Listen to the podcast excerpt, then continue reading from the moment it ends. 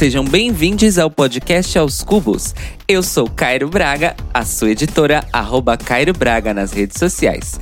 Hoje, os nossos queridos hosts, Júlia Oliveira, arroba Corra Jucorra, Victor Albuquerque, arroba Wikipédia e André Aloy, arroba Aloyster, vão receber um convidado muito talentoso que já passou por altos perrengues na balada. E aí ela virou pra mim e falou: Ai, meu marido ele sente muito tesão em você. E você é a única pessoa que eu deixaria ele me trair. Vão também contar histórias de pessoinhas que acreditam muito em si mesmas. Você vê que todo mundo aqui tem uma autoestima elevadíssima. Porque é um que acha que é dançarino, quer chamar o povo da Paulista. É outra que acha que arrasa no pano de prato. É o outro que acha que tá pintando a Santa Ceia. O podcast Aos Cubos pré-estreia todas as terças-feiras, às 13h30 da tarde, na Rádio Sens, em senscast.org. E às quartas-feiras, pinga no feed em todos os agregadores de podcast, além de ir ao ar também na Rádio CNS Brasil, às 7 da noite, em radiocns.com. Para falar com a gente, é só mandar aquele comentário ou mensagem nas redes sociais. Somos arroba aos cubos em todas elas.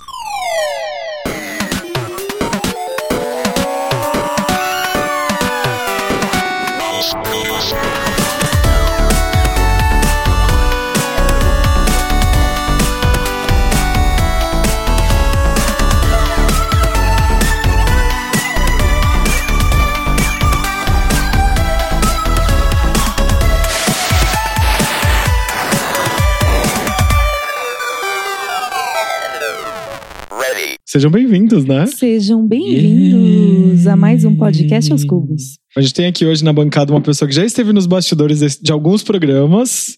Não vou fazer texto introdutório porque ele já é de casa, então seja bem-vindo, Lucas Silvestre, Adoro. fotógrafo maravilhoso. Obrigado.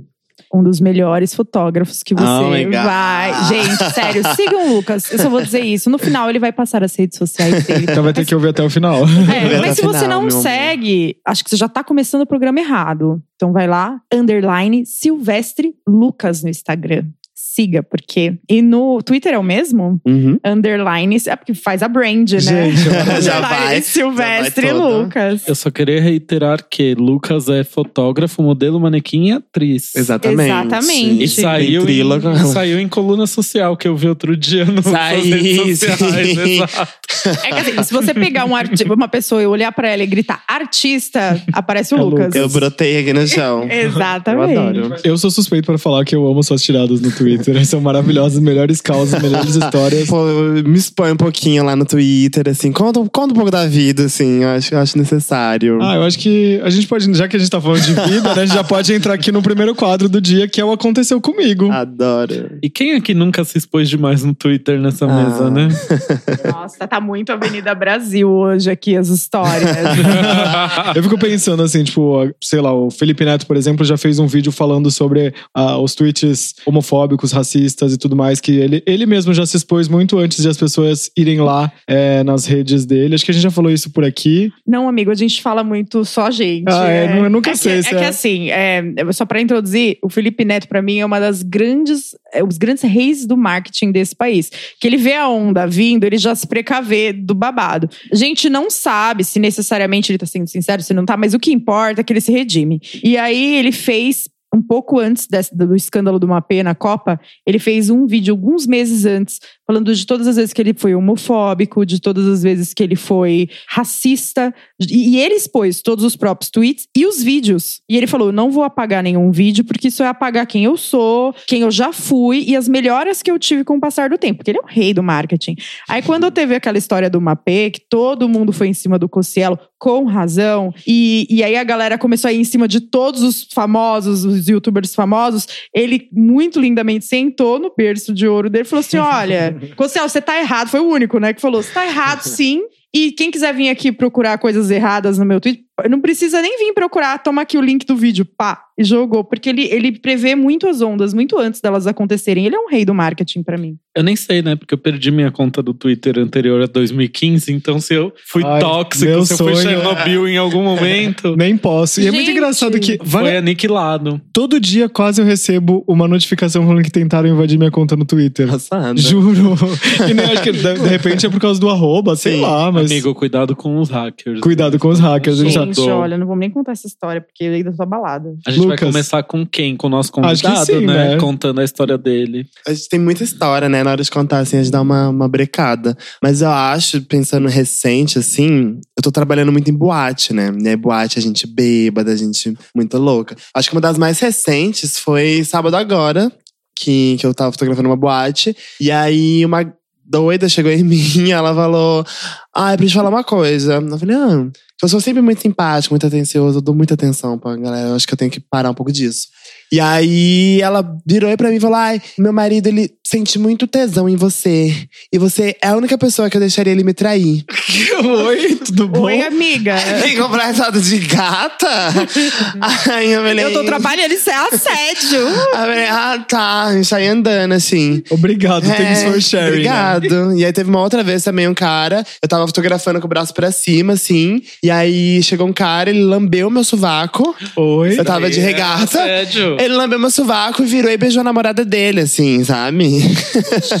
Chocado. É, então, é uma galera Mas, meio. amigo, isso daí é objetificação, né? Sim, é, é uma, é uma galera meio bizarra, assim, sim, sim. Nossa, o rolê é muito pesado, porque se vocês não sabem, o Lucas Silvestre é um homem negro. E é muito objetificação. Você. a- Agora, vamos. Momentinho sério.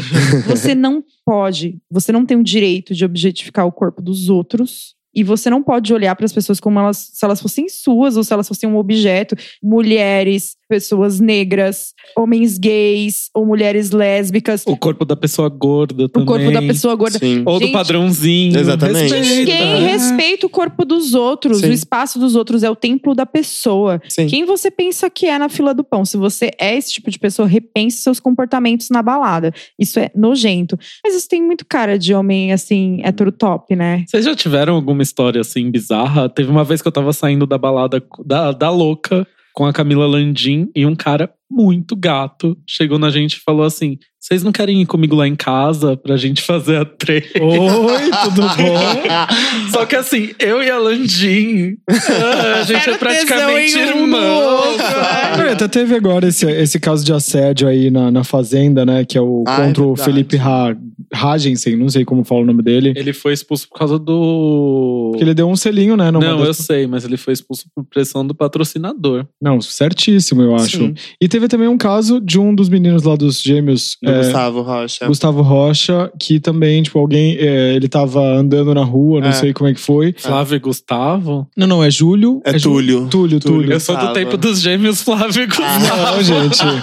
Eu também. Como é que é? É eu H? Era também. H? Como é que chamava? Não, e o pior, eles foram Sim. pra casa dos artistas, não Saudades. foi? Nossa, não Eles foram. foram. Foi pra um edição deles. dois? Mas só, é, só recapitulando aqui, o Gustavo Rocha, que é um dos gêmeos daqueles dançarinos lá do sertanejo, enfim, que ganharam fama na internet, é, um cara parou o carro e simplesmente falou: vem aqui e me chupa. É. Foi bizarro, tipo, Sim. oi, tudo bem? Né? Gente, Tipo, Sim. Esse pessoal vê filme pornô É, e e acha que dá pra reproduzir Eu não vou contar nenhuma história porque eu real. sou mulher, então deduzi Não, e é- que exatamente, eu tenho uma o- coleção Exatamente. muito grande E de aí o próprio Gustavo, que eu não sei se ele, se ele é assumido, ou enfim, Eu não mas sei. também não sei, é, uma- é um campo nebuloso, Mas mas. você tirou ele do armário agora.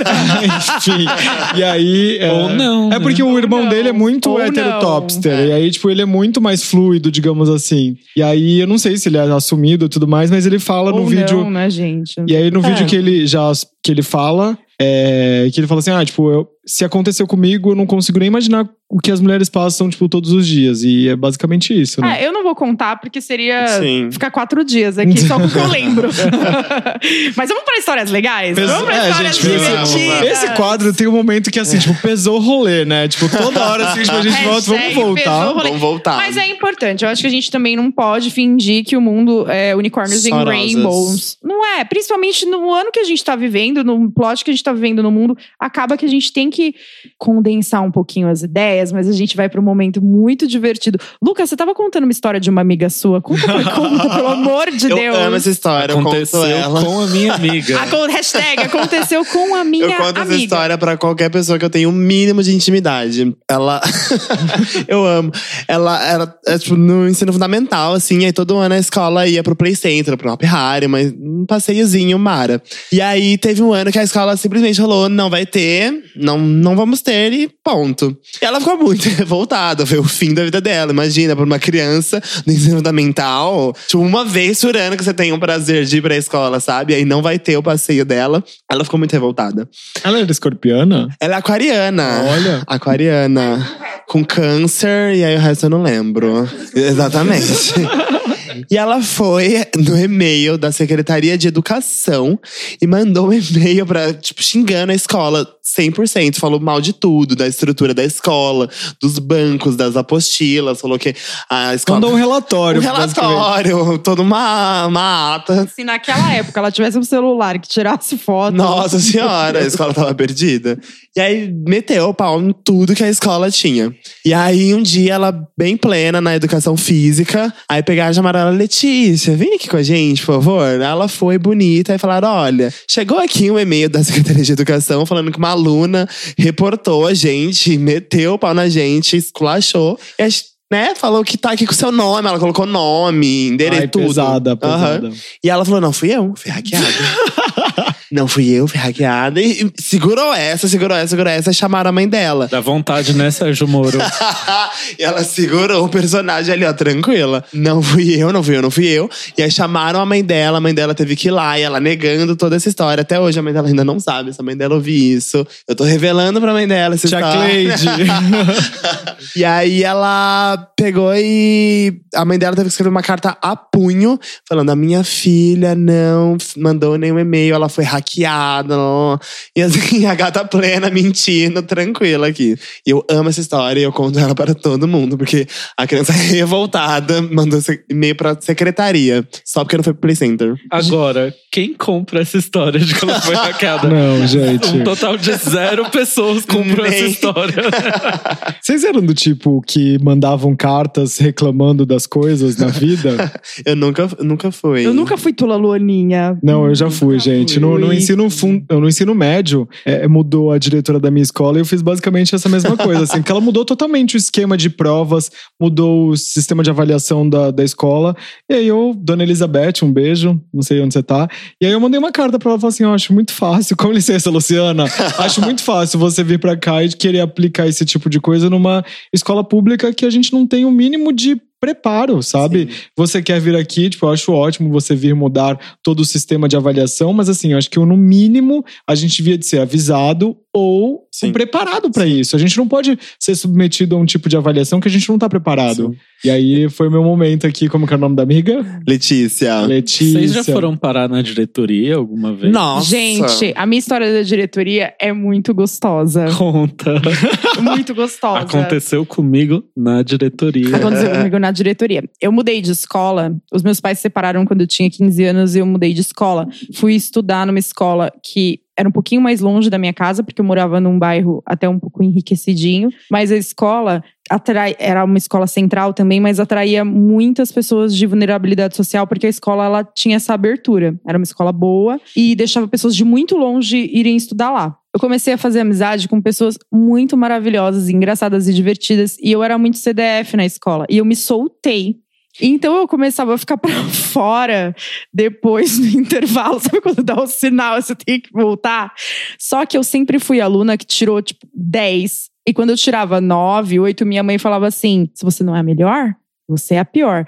E a minha irmã, não, a minha irmã sempre foi aquela que tirava D. E a pior aluna, que as professoras falavam assim: essa menina é o inferno da sala na reunião. E ela ia muito pra diretoria. E ela tirava muito uma com a minha cara, porque eu era muito, muito santinha no terceiro colegial para me formar, assim, tipo, no bico do corvo.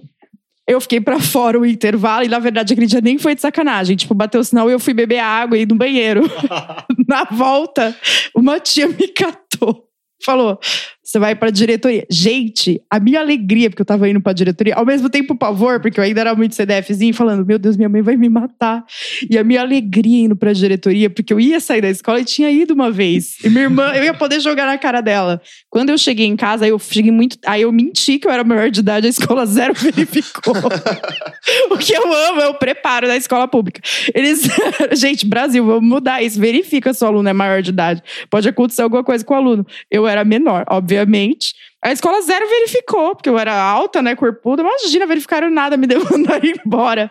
Fui pra casa, só que prenderam minha carteirinha de acesso. Eu tinha que contar pra minha mãe, pra ela ir buscar. Eu falei, mãe, então, é, fui pra diretoria super nervosa, com medo dela, sei lá, falar alguma coisa. Ela, nossa, filha, graças a Deus, né, vai ter uma experiência.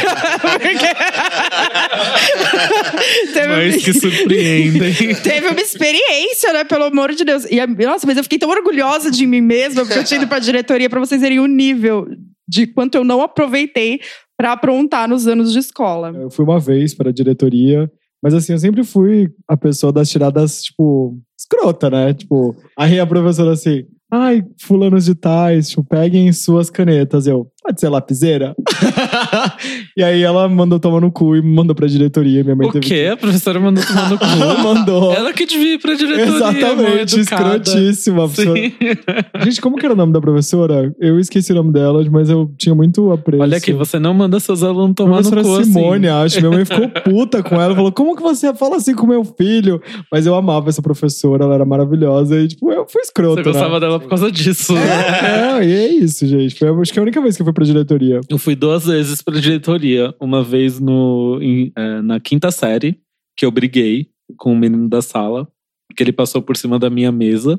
Aí eu chamei ele de folgado, aí ele veio me bater, a gente saiu na maior pancadaria. Gente, chocado. Aí a hora que separaram a gente, ele jogou uma cadeira em mim, na minha perna. Fez mal machucado feio. A gente foi pra diretoria, ele tava com a boca sangrando. Que pesado. Aí a diretora ainda falou assim pra ele: é, ele reclamou da boca sangrando, né? Ela falou assim pra ele, bem feito. é, mas é porque você era bonzinho, né? Você tinha cara de eu bonzinho. Era, não, eu, era bonzinho. Bom, eu era bonzinho mesmo. E o menino era o capeta, mudaram ele de sala no Eu já fui pra diretoria uma disso. vez nessa situação, mas eu era. Eu sempre eu fui muito peste. Porque eu fui muito. Eu era muito quieto, muito, muito, muito, muito. e aí eu mudei de escola, eu mudei de bairro, mudei de escola, mudei de tudo. Eu falei, eu vou virar uma chave. Isso, isso a mexe chave. com a cabeça. E aí eu virei a chave, eu virei uma peste. E aí teve uma vez que eu tava andando em cima das cadeiras, sabe? Sem necessidade nenhuma. e aí eu andando em cima das cadeiras, aí eu parei em cima de uma cadeira e fiquei conversando com os meus amigos. Aí o menino falou: sai da minha cadeira? Aí ele, aí eu falei, não. Aí ele, sai da minha cadeira? Eu falei, não. Aí ele jogou. Aí ele jogou a mochila dele em mim. Aí eu chutei a mochila dele. e aí a gente começou a brigar, brigar, brigar, brigar, brigar, mas eu sempre fui muito libriano. Tem que ser santo, tem que agradar as pessoas, mas. Aí eu saí no meio da. Aí começou a encher, encher, encher, encher em volta da gente. Aí eu saí no meio da briga, assim, saí correndo e fui pra diretoria. Eu cheguei lá chorando na, diretor, na diretora. Falei, eu não sei, eu tava na cadeira dele, aí ele jogou a mochila em mim. Ai, falsa. E, falsa. e aí ele saiu como culpado ainda. Quem é essa atriz? Porque ele já, era, ele já era uma peste, assim, sabe? A única vez que ele tava certo, desculpa se você estiver ouvindo, eu nem lembro o nome dele. E aí ele saiu como como culpado ainda, porque eu falei, eu cheguei chorando, eu falei, ai, ele jogou mochila em mim, não sei o quê. Mas eu, tinha, eu tenho uma história parecida. É, a assim. outra vez que eu fui para na diretoria foi no curso técnico que eu fazia na ETEC. Técnico em informática, tinha um professor que, enfim, ele babava nas pessoas, ele tinha um apelido de professor Babinha. Aí criaram uma comunidade no Orkut pro professor Babinha. Chocado. E eu só entrei na comunidade, porque assim, tinham altos é, fóruns, tópicos, tipo, fazendo várias piadas pesadas com ele. E eu nunca publiquei nada. E eu fui parar na diretoria e o povo que publicava sempre não foi. Eu fiquei Sim. muito revoltado. Aí eu falei assim: eu não posso fazer nada de errado nessa vida que eu me ferro. Eu era tão peste na época da escola que teve uma vez que tava mania de estourar bomba dentro da escola. terrorista. Gente, não é bomba de terrorista. Ai, Tipo, essas. É aquelas bombinhas Não. caseiras. Com- coquetel molotov, não, gente. Isso. Aquela... É estalinho. Não, não é estalinho, não. Não, na, eu sei, na eu tô tentando dar uma amenizada. bomba É, pra um explodir a privada. Eu tô tentando dar uma amenizada, amigo. E aí que teve era um uma época-. E teve uma época que eu tava super nessa onda de ficar estourando bomba na escola. E aí resolveram chamar os piores alunos de cada É sala. aula de química. E aí agora. entraram na minha sala e chamaram só eu e uma amiga minha pra revistar a bolsa. E ela cheirar a mão pra ver se não tava cheirando pólvora e tal. E isso, era só eu e minha amiga. Acho que eu muito indignada, porque. Mas você era a pessoa que tinha atacado bomba? Não, bomba, não, bomba não cheguei nesse nível. É, é complicado. Gente, E, e isso se dá muito também pra gente ser muito peste, né? Porque eu lembro da minha irmã na escola também era assim. Porque ela era muito peste, tudo caía nela. E às vezes ela nem tava no rolê, cara. Ela nem tava aí. Teve uma vez que associaram ela a um problema e ela deu muita sorte que ela tinha faltado na escola naquele dia. nem foram verificar se ela tava no diário. Mas quando a gente é peste, é assim, amigo. Tudo cai na gente, não tem jeito. Eu, eu sempre fui muito santo, né? Tipo, até o ensino médio. Antes de começar o ensino médio, eu sempre fui meio bobo. Aí depois do ensino médio, eu comecei a ser um pouco melhor. Um pouco antes de, desse, desse rolê do ensino médio, que eu era melhorzinho, eu desafiei um menino do, do colégio, assim, que, tipo, sei lá, a gente era meio amigo, mas ele era o bad boy da sala. Bromance. Bromance, total. Inclusive, ele deu em cima de mim esse ano. Chocadíssimo, ano passado, durante a eleição. Leandro, corre aqui. A gente sabia o tempo todo, moço. Aí, beleza. Aí eu aticei. Ele falou assim: ah, duvido, não sei o que lá. Você não tem coragem de me bater, seu escroto, não sei o que. Ele veio me dar um soco na barriga. E a Mônica, minha amiga, sapatão maravilhosa, veio e foi e deu um soco nele pra me defender. Tipo, e aí. Rolou, né? Essa treta toda, a gente foi pra diretoria, foram duas vezes. Eu achei que tivesse sido uma só, mas eu lembrei dessa que a gente foi pra diretoria. E aí minha mãe foi chamada na escola, tipo, e aí foi isso. Eu me safei de muitas vezes de ir pra diretoria, porque eu também era muita pessoa que eu não gostava de ficar marcado, né? E aí eu não, eu não fazia as coisas. Eu chegava assim na- em alguém e falava, "E se fizesse isso. Gente, eu tenho uma história. Era isso. Gente, eu tenho uma história maravilhosa. Eu lembrei. Eu, eu era santa, mas teve uma vez que eu aprontei. Eu tinha uma. Ai, gente, eu me arrependo tanto. Eu tinha uma professora de matemática e eu não compreendia na época que ela tinha as questões dela, sabe? E, coitada, nossa, olha. Dona, Questões tipo o quê? ela era bem brava, mas ela ensinava muito bem. Hoje eu vejo que ela ensinava, óbvio, né? Na hora, quando eu fui pra faculdade, eu vi que ela ensinava maravilhosamente bem, que ela foi fundamental pro meu ensino, mas Dona Rosa, desculpa qualquer coisa. Aí teve um dia que eu tava assim, puta, sabia que nunca ia cair em mim essa culpa, porque eu era ótima aluna. Eu cheguei na sala falando assim, fulano. Sabia que hoje é aniversário da Dona Rosa?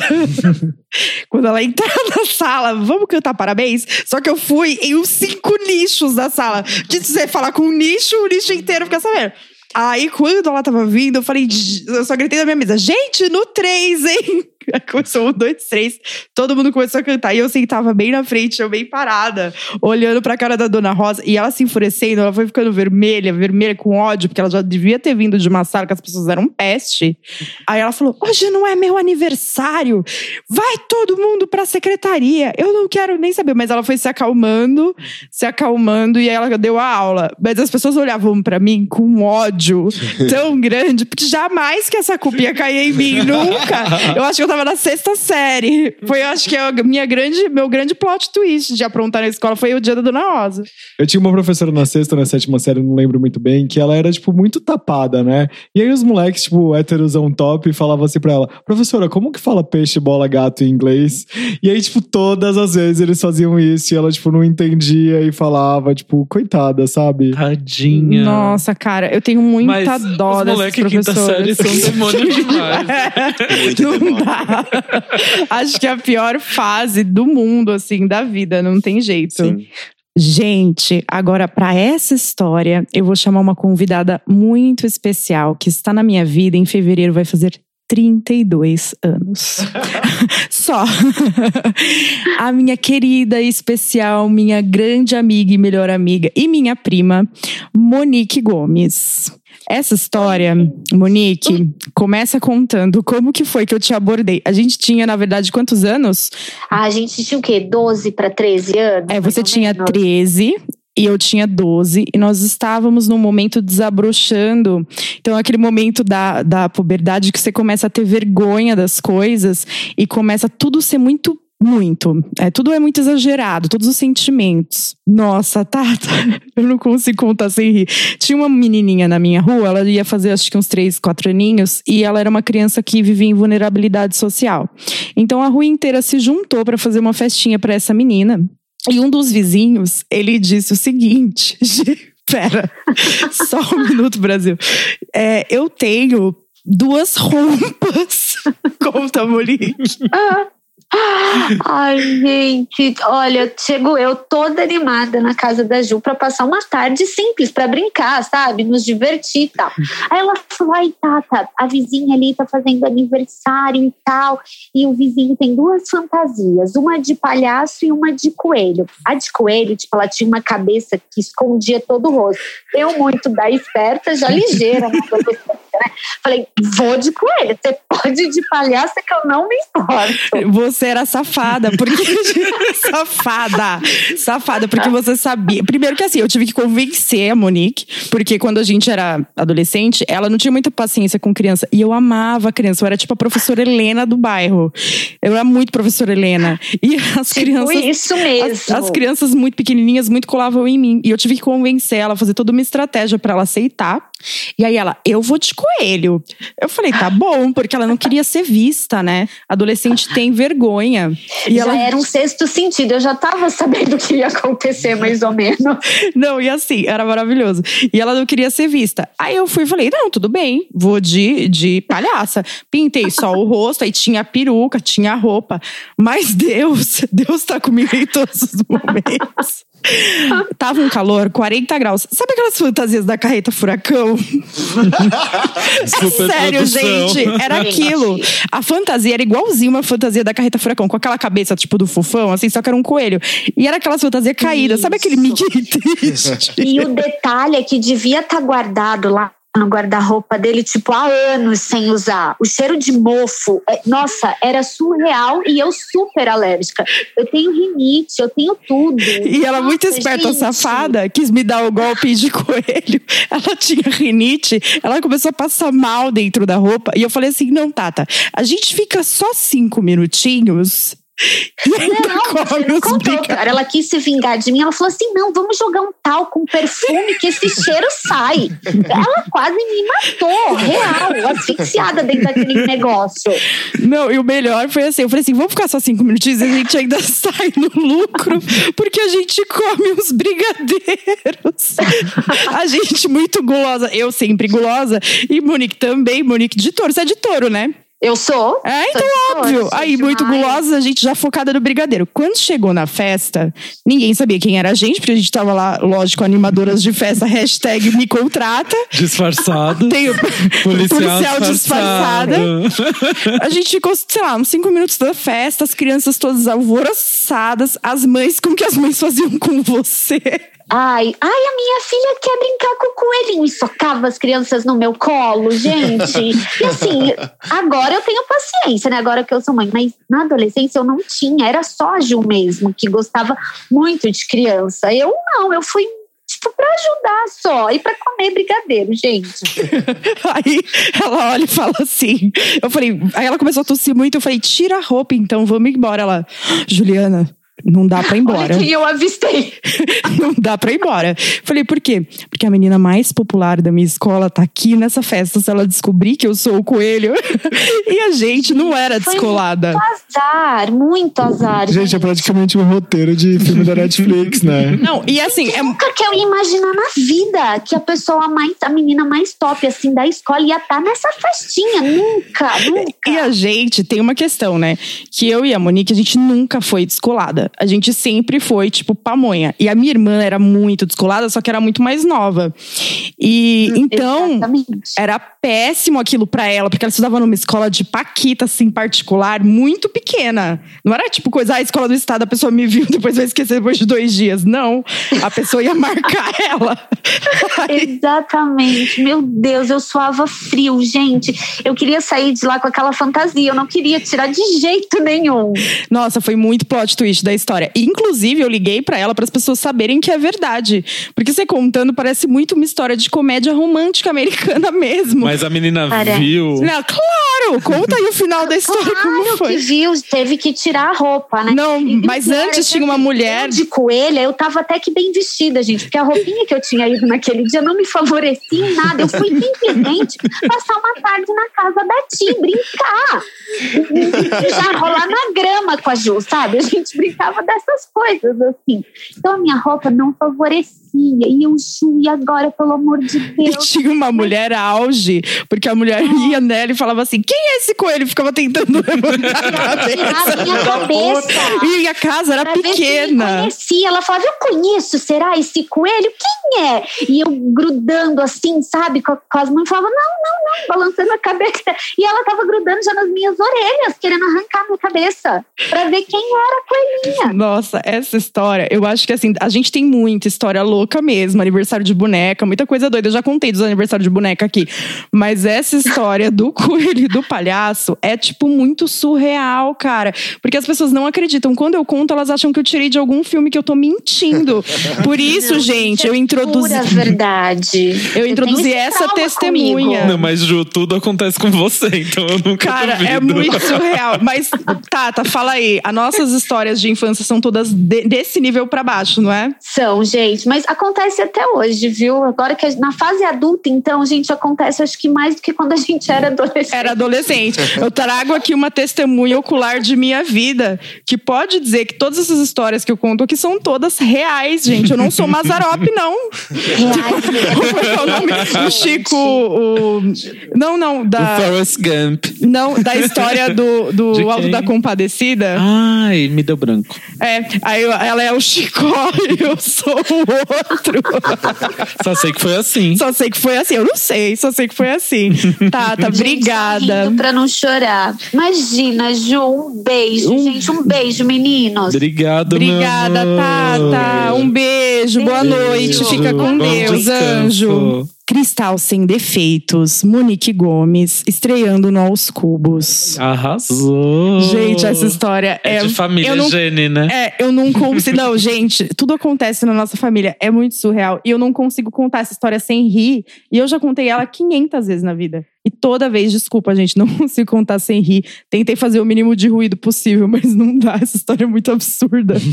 Vocês têm alguma história assim, meio doida de família? Não, eu tenho uma história de festa, basicamente, que eu convidei as pessoas mais populares da, do colégio pra minha festa e ninguém foi.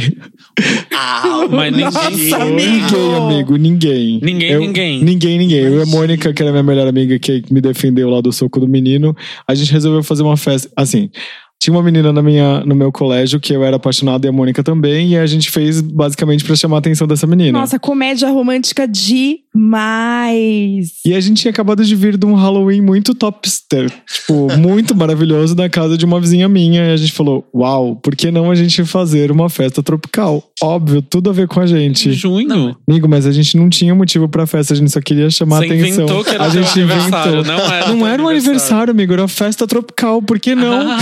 Por que não fazer uma Tipo, eu festa com os tropical? aniversários de Eu boneca, sabe? aniversário. Isso. Não, por que não fazer uma festa tropical? A Bianca vai dar moral pra gente. Oh, meu Deus. E aí a gente Nossa resolveu, Senhora. criei a, criei a festa tropical, decorei, não sei o que, não sei o que lá, eu e a Mônica e ninguém foi, gente. Bizarro, a gente fez convite, tudo. E eu e a Mônica Ai, tomamos quando- ponte eu da era vida. mais novo, eu e os meus primos, a gente, tem, a gente sempre criava peça, criava apresentação de dança. E aí obrigava a família de domingo a assistir. E aí todo mundo tinha que sentar e assistir. E aí teve um dia que a gente falou: não, só a família não, a gente precisa apresentar isso pro mundo. Ambição que chama. E aí a gente pegou, foi, comprou convite, comprou um monte de coisa, começamos a preparar fantasia. Aí a gente pegou, fizemos todo, arquitetamos toda uma, uma cena teatral. E aí saímos distribuindo convite pra todo mundo da rua. Na Paulista, né? Aí a gente saiu na rua, assim, dando pra todo mundo. Aí gente que passava, a gente dava convite, não sei o quê. Que loucura. E aí a gente pegou. Aí só depois que a gente fez toda isso, aí a gente pegou e falou pra família, né? Falou: ah, tal dia a gente vai fazer um evento aqui, vai todo mundo, gente vai abrir a garagem. Deixa eu te falar. Deixa eu te falar. Monique, quando você estiver ouvindo isso, vai lá no Aos Cubos e comenta. A gente fazia exatamente a mesma coisa. A gente pegava e ensaiava, assim, três dias. Sim, E a gente sim. achava que a gente dançava muito bem. A gente tinha nove anos. E pelo amor de Deus, a gente tá escrevendo a peça. A Broadway é aqui, né, gente? E aí a gente foi, comprou convite, comprou um monte de coisa. Começamos a arquitetar fantasia, fomos saindo. Aí chegou pra família e falou, né? Ah, a gente, tal dia a gente vai apresentar uma peça. Falaram, não. A é que a gente já entregou convite pra uma galera, pra todo mundo da rua, pra quem tava passando. E falaram não. E aí a minha avó e minha tia obrigaram a gente a recolher todos os convites na rua. E aí Como todos. assim? Mas vocês não entregaram, tipo, pra desconhecidos na Paulista? É, então, graças a, a já, o- as desconhecidas não foram, mas na rua a galera tá meio animada, assim, né? Porque o que, que vai rolar? E aí a gente teve que bater de porta em porta e falar: Oi, devolve o convite. Será que vai ter um lanchinho? exatamente, exatamente. E aí a gente teve que bater de porta em porta pra recolher os convites. Foi Você humilhante. tinha quantos anos? Ai, sei lá, 10 anos. Gente, mas é a fase estrela, porque, Monique, se você estiver ouvindo isso, vai lá nos cubos e comenta. A gente tinha a nossa fase de estrela, que era nesse período também. A minha prima tinha 11, eu tinha 10 e a minha irmã tinha 7. E aí a gente fazia. Gran... Não eram pequenas, tá? Eram grandes premieres. Tipo, a gente ensaiava quatro, cinco, seis músicas, todas internacionais, pesadíssimas, que eu já sei que as letras. Gente, não era pra criança estar dançando aquilo, não. E a gente fazia a apresentação com. Don't wanna short dick man. A gente, a gente fazia a apresentação completinha pra família inteira. E a gente infernizava, porque hoje eu lembro da expressão dos adultos, eles não queriam estar ali. Mas eles estavam, porque a mãe da criança, ela acha que a criança é talentosa. Então ela fica assistindo e obriga as pessoas. E a gente escolhia o dia assim: a casa vai lotar de visita. Nesse dia vai ser a apresentação. E a gente fazia um inferno. Mas era assim, era de tudo. A gente dançava de tudo. E era essa fase mesmo, fase estrela. E a gente achava que a gente dançava muito bem e que a gente arrasava e que a gente era incrível. Eu descobri que a gente não era incrível porque a melhor dançarina do grupo era a minha irmã. E a minha irmã foi fazer jazz e balé depois disso e ela era a pior da turma dela. então eu descobri que a gente não era incrível. Tinha aquelas danças de rua, aquele grupo de dança de rua que ia no programa da Xuxa. Meu primo era dançarino da dança de rua do Brasil. Ah, é? Jorge. Aí vocês achavam que vocês podiam fazer igual. Amor, a gente achava que a gente era as Spice. Cada uma era uma, inclusive. E aí a gente tinha duas amigas, né? Monique não fica com ciúme. Da Natália e eu não lembro mais quem era a outra amiga. Que eu tenho uma amiga também de muitos anos, a Natália, minha prima, morria de ciúme dela quando a gente era criança. Finge que você não morre até hoje, que você superou, Tata. E nossa, era muito maravilhoso essa fase. E teve uma história, tipo, aconteceu com minha amiga, mas aconteceu com minha Começou, irmã. aconteceu com minha amiga, é maravilhoso. Aconte- hashtag aconteceu com minha irmã, que pegando esse plot da dança, ela foi fazer jazz e ela não gostava de ir. Minha irmã sempre, né, muito solta, muito livre e muito rebelde. E ela não gostava, e minha mãe obrigava pra ela ter uma atividade. Já que ela não ia bem na escola, tinha que fazer alguma atividade. E aí, eu não sei como, com ela na turma, a turma dela conseguiu avançar, ela fazendo SESI, conseguiu avançar numa competição, assim, quase pra final. As apimentadas corre aqui. É, eu não sei como elas conseguiram com ela puxando elas pra baixo. Porque ela não ia ensaiar. Ela ia pro ensaio e ficava sentada conversando, irritando as pessoas. Beleza. Ela falou: ah, é? Vamos pra essa final tosca, que era um sábado que ela queria sair de rolezinho, que ela já era adolescente, ela tava com uns 12, 13 anos. Ok, vamos pra final tosca. Eles iam fazer uma pirâmide. Eu juro por Deus, gente, tem vídeo. Vídeo VHS, se não tiver embolorado. Eles iam fazer uma pirâmide. Minha mãe me obrigava a ficar lá na frente, sentada na quadra, tipo, junto com os pais, tirando foto com aquelas câmeras horríveis que a gente tinha naquela época. De câmera de filme mesmo, sabe? E gente filmando e não sei o quê. Minha irmã foi e derrubou. simplesmente derrubou, porque ela não queria estar ali naquele momento. Ela não achava que eles mereciam o talento dela. Pesada. E ela foi e fez o esquema lá, a pirâmide caiu. E depois ela, ai meninas, a gente perdeu, né? Desculpa. Aí ela chegou em casa e falou que ela quis derrubar. Pesada. Não, ela falou, eu quis. Eu quis porque eu não quero mais fazer isso, vocês estão me obrigando e tal. Aí minha mãe finalmente enxergou que ela podia machucar outras pessoas. E aí tirou ela desse, né, desse rolê. Mas a minha irmã era pesadíssima, gente. Ela, quando ela punha uma coisa na cabeça, ela fazia de tudo pra resolver. Vocês faziam alguma atividade fora, sei lá, de dança, de música, alguma coisa assim quando pequenos? Pintava pano de prato. Eu, meu Deus, eu tenho uma história parecida. Mas peraí, vamos ouvir dos meninos, depois a gente conta essa história de pano de prato. Eu fiz música, né? Eu aprendi teclado ali, tipo, zero habilidade, mas já ganhei várias medalhas, mas tudo bem. Uma época, meu pai tentou me colocar no futebol. Obviamente não deu muito certo. Obviamente, sim, não foi muito para frente. E aí depois também me colocou pra tocar violão, mas ele me colocou pra tocar violão no rolê da igreja. E aí só tocava, tipo, música da igreja. Eu queria tocar Beyoncé. e era na época Irreplaceable, sabe? A Beyoncé fazia pencas live, to the left, to the left. Eu queria, queria tocar igual a Tem um moça do violão da minha- Mara naquela música. Exatamente. E aí só me colocava pra tocar coisa da igreja. Aí eu saí. Muito E era pouco aquelas tempo. músicas, tipo, da igreja, aquelas batidas. é, Eu toco violão, né? Aquelas batidas. trum, Exato. Eu não que- eu queria, É a mesma sabe? batida, você não aprende nada na rock aula. and roll, sabe? Você não e aí, aprende nada na aula de violão. E eu também desisti. Ah, eu não fiz. Eu fiz umas aulas de desenho, mas não, não Mas tem já história era bem a sua contar. cara, né, amigo? É, eu era novinho. Já assim. era o que você gostava. E tem uma história de futebol que meu pai me levou quando eu era bem criança. Ele me levava pra assistir o, o jogo dele, que ele ia jogar, me levava pra ficar na plateia. Mas acho que eu já odiava futebol desde pequenininho, eu não lembro dessa história. Mas ele falou que parou de me levar porque eu pegava e jogava pedra nas pessoas. Vitor, é a sua cara, eu tenho certeza que é verdade. Vitor e minha irmã, juntos por uma causa. eu jogava pedra nas pessoas. E minha mãe uma vez tentou me. Eu falei, eu infernizei minha mãe que eu queria fazer judô. Aí ela foi e me matriculou no judô. Eu fui, assisti uma aula. Não gostei, eu devia ter o quê? Uns 8, 9 anos? Não gostei. Aí cheguei em casa e falei, mãe, não quero mais. Aí, coitada, ela foi lá, pediu dinheiro Putz, da tinha matrícula a roupa. de volta. Ela comprou a roupa? Não, Não, não se adiantou, não. né? Não. Ainda bem que era uma mãe precavida, já conhecia o filho que tinha. Aloy, conta das tintas que você tinha no seu pano de prato. Você tinha muitas? Tinha tinta acrílica, né, gente? Ai, gente, era Mas, acrílica. mas o, o mais legal era fazer aquelas coisas de uva, sabe? Me achava, achava que eu tava pintando a Santa Ceia. Eu também. E assim, sabe era o mais legal? Um beijo, Dona Abigail, que era a dona, a Dona Abigail, obviamente, uma senhora de 90 anos que ensinava Por que vocês fizeram isso? amigos. Eu era muito pacata. Eu era aplicado no centro espírita, então não tinha que ir Ah, era só do na. centro. Eu não tinha que ir Ah, só na tá. evangelização, eu tinha que ir na aula de pano de prato. Entendi. Tinha que ser uma bichinha completa Não, bairro, né? O meu rolê foi muito eu quis. É, tinha várias senhoras na rua que faziam. Você sempre teve uma atração por senhoras. Eu adoro gente mais velha. Eu adoro, melhores pessoas. E aí foi um rolê meio que eu convenci. E o pior é que eu convenci as pessoas. Eu tinha um poder de convencimento até hoje.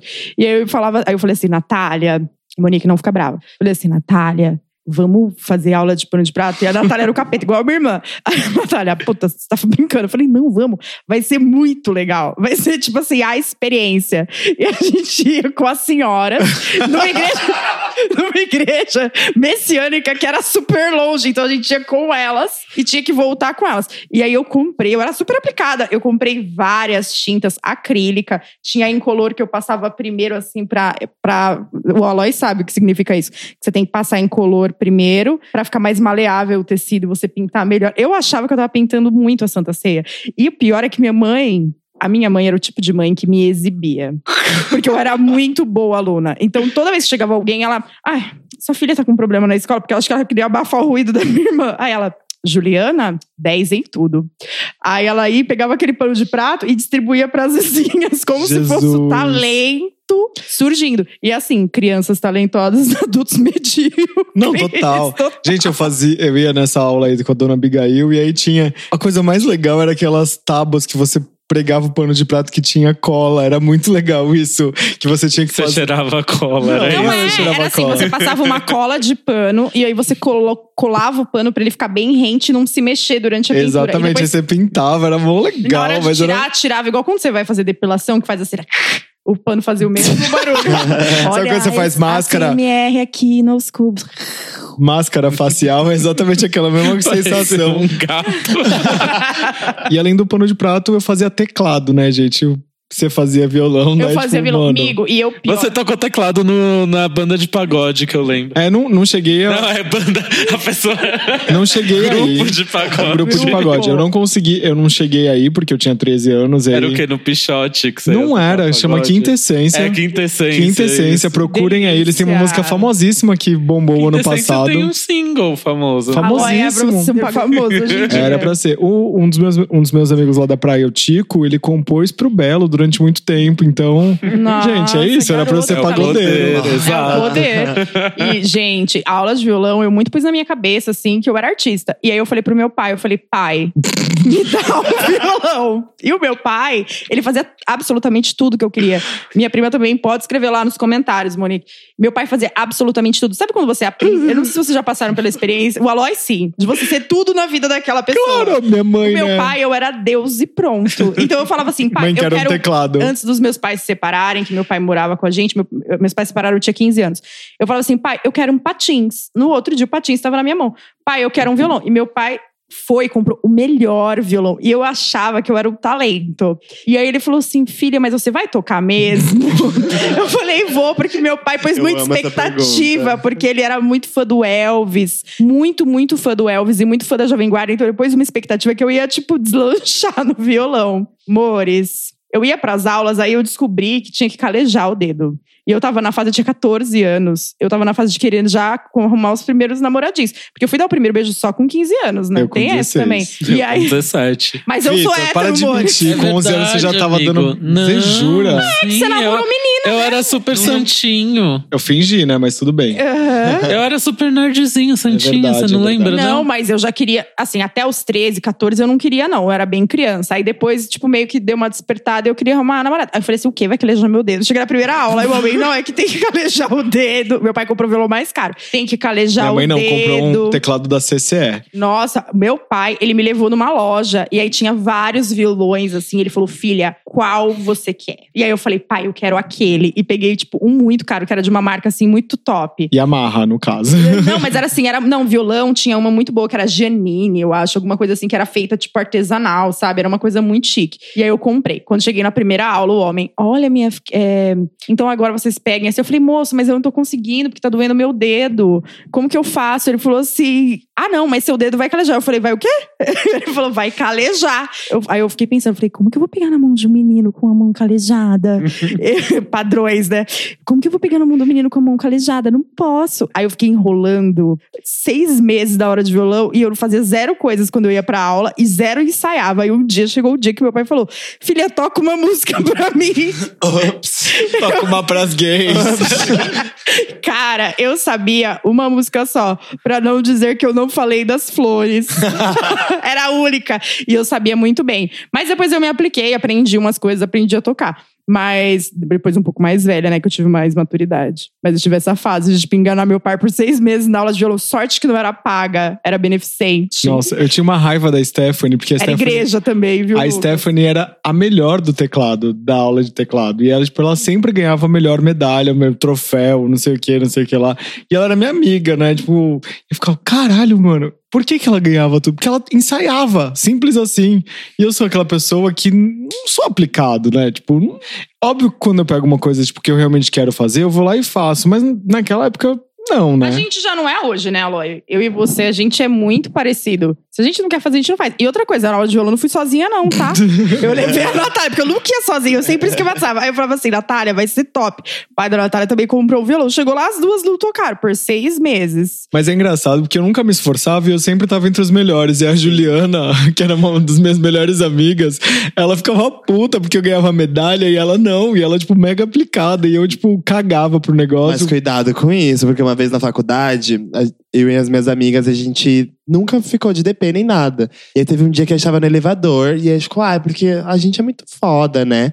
E a gente só tira nota boa e tal. É uma galera que se mata e não, sabe, tá sempre de DP, tá sempre no exame, lá, lá, lá. E a gente tava dentro do elevador falando isso, o elevador parou. Pesado. O elevador parou quando a gente tava com- nesse, nesse papo, ah, porque a gente é muito foda, a gente nem precisa se esforçar. E aí, a gente tava no décimo andar, despencou o elevador. Meu Deus. Gente.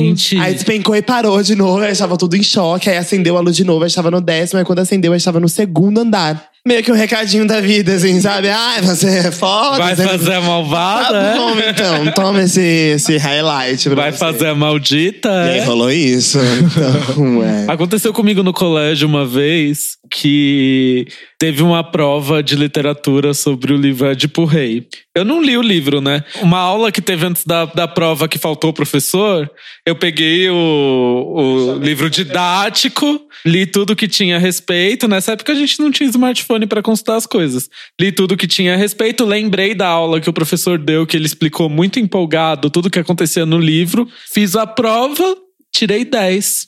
O resto da sala, todo mundo tirou tipo dois, três. E eu fui o único que tirei dez. E todo mundo me odiou muito, porque queriam reclamar que o professor deu uma prova difícil de uma matéria que ele não ensinou e não sei lá o quê. E ele falou. Claro que eu dei a matéria. O Vitor tirou 10. Nossa, que Já aconteceu isso ódio. comigo na faculdade. O Vic, No você é primeiro muito semestre, eu fui o único que passei direto na matéria da professora. E todo mundo E todo com mundo ódio de você, né? e eu, che- eu che- eu cheguei depois da faculdade, todo mundo super estudando e tal. Eu, ai, caguei. E eu não gostava da professora, falava mal da professora pra todo mundo, e foi o único que passei. E aí todo mundo odiava, porque teve essa mesma. Essa mesma Queriam treta. fazer o boicote, né? Falar que o problema era a professora. Ela, Ah, não, não. o Lucas passou. Sim.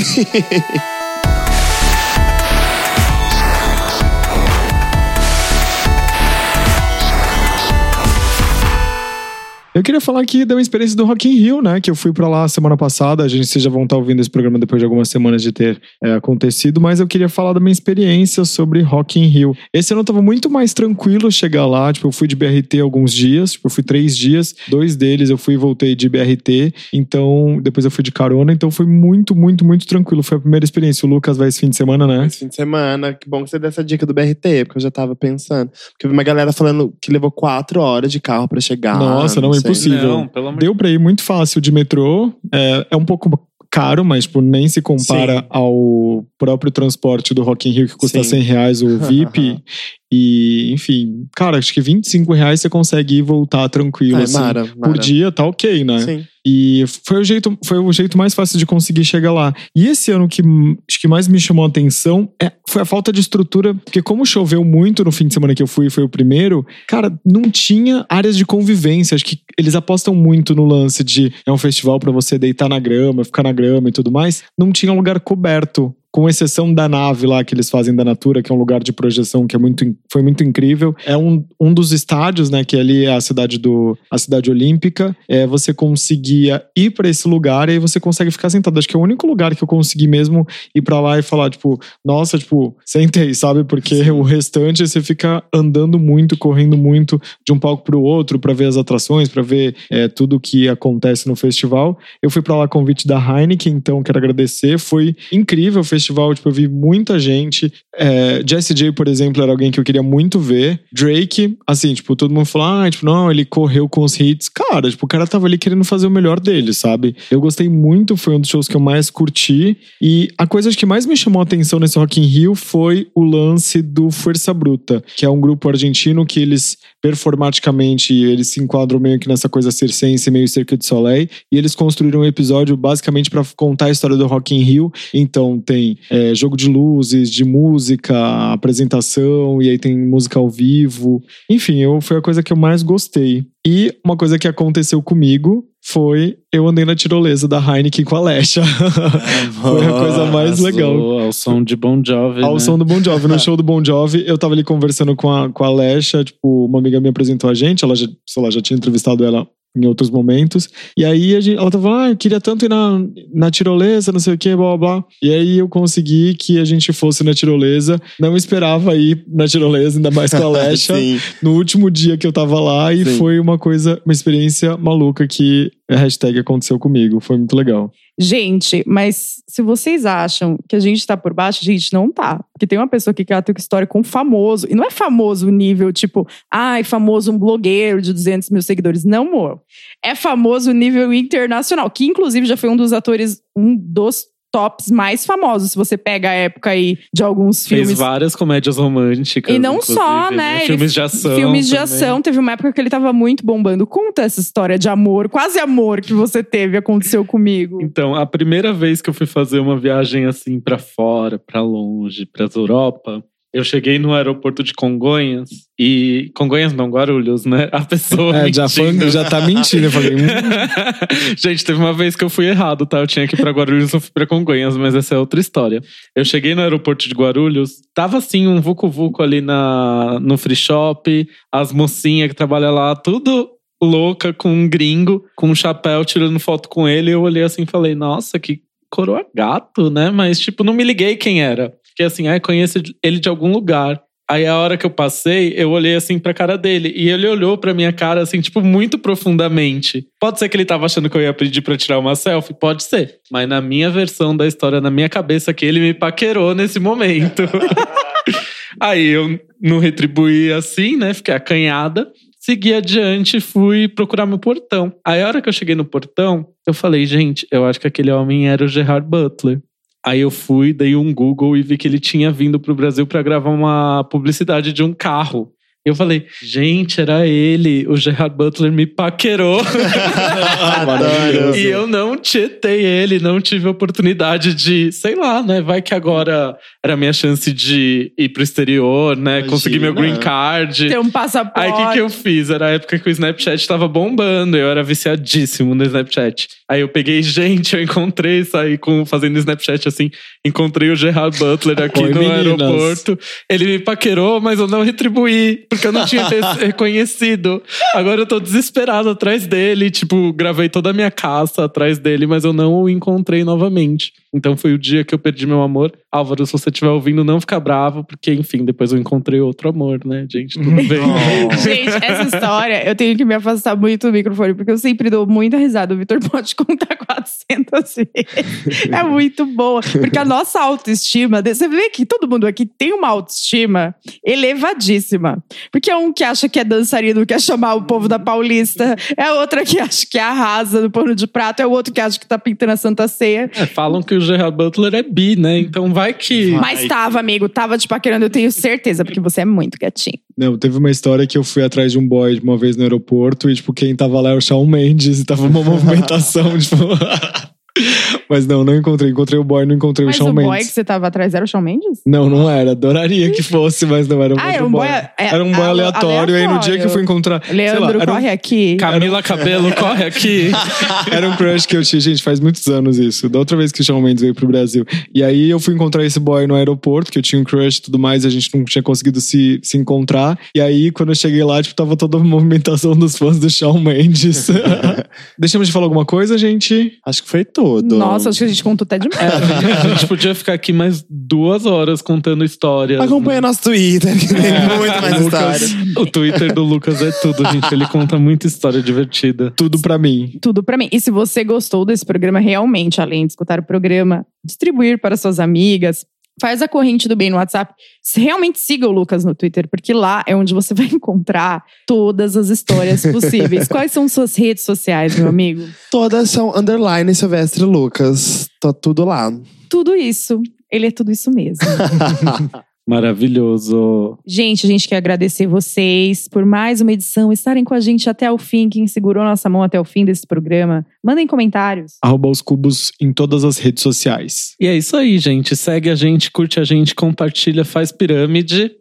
Beijo e até o próximo programa. Obrigado, Lucas. Adoro, foi uma delícia. Obrigado por ter vindo. Obrigado, gente. Até semana Obrigado que vem. pela paciência que ele... e pela audiência. É, pela audiência. Tchau, tchau. Tchau. Beijo.